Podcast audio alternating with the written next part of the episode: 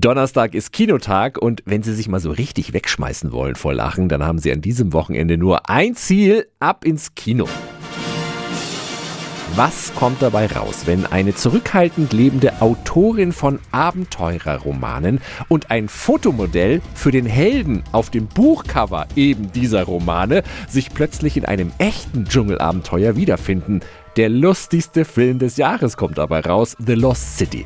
Es ist urkomisch, wenn Sandra Bullock in einem pink glitzernden Jumpsuit und Magic Mike Star Channing Tatum durch den Dschungel stolpern auf der Suche nach einem Schatz. Und er dann plötzlich voller Blutegel ist in unmittelbarer Nähe seines besten männlichen Stücks. Okay, äh, keine Panik. Wie, keine Panik? Äh, du hast da hinten was am Rücken. Ah, nein, hör auf, hör auf. Was ist das?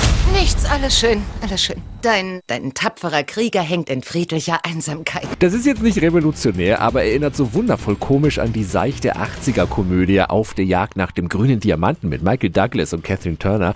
Dazu kommt noch eine große Portion Romantik und der Retter Brad Pitt in seiner witzigsten Rolle seit den Oceans 11 Filmen. Meine Wertung 8 von 10 Helmchen.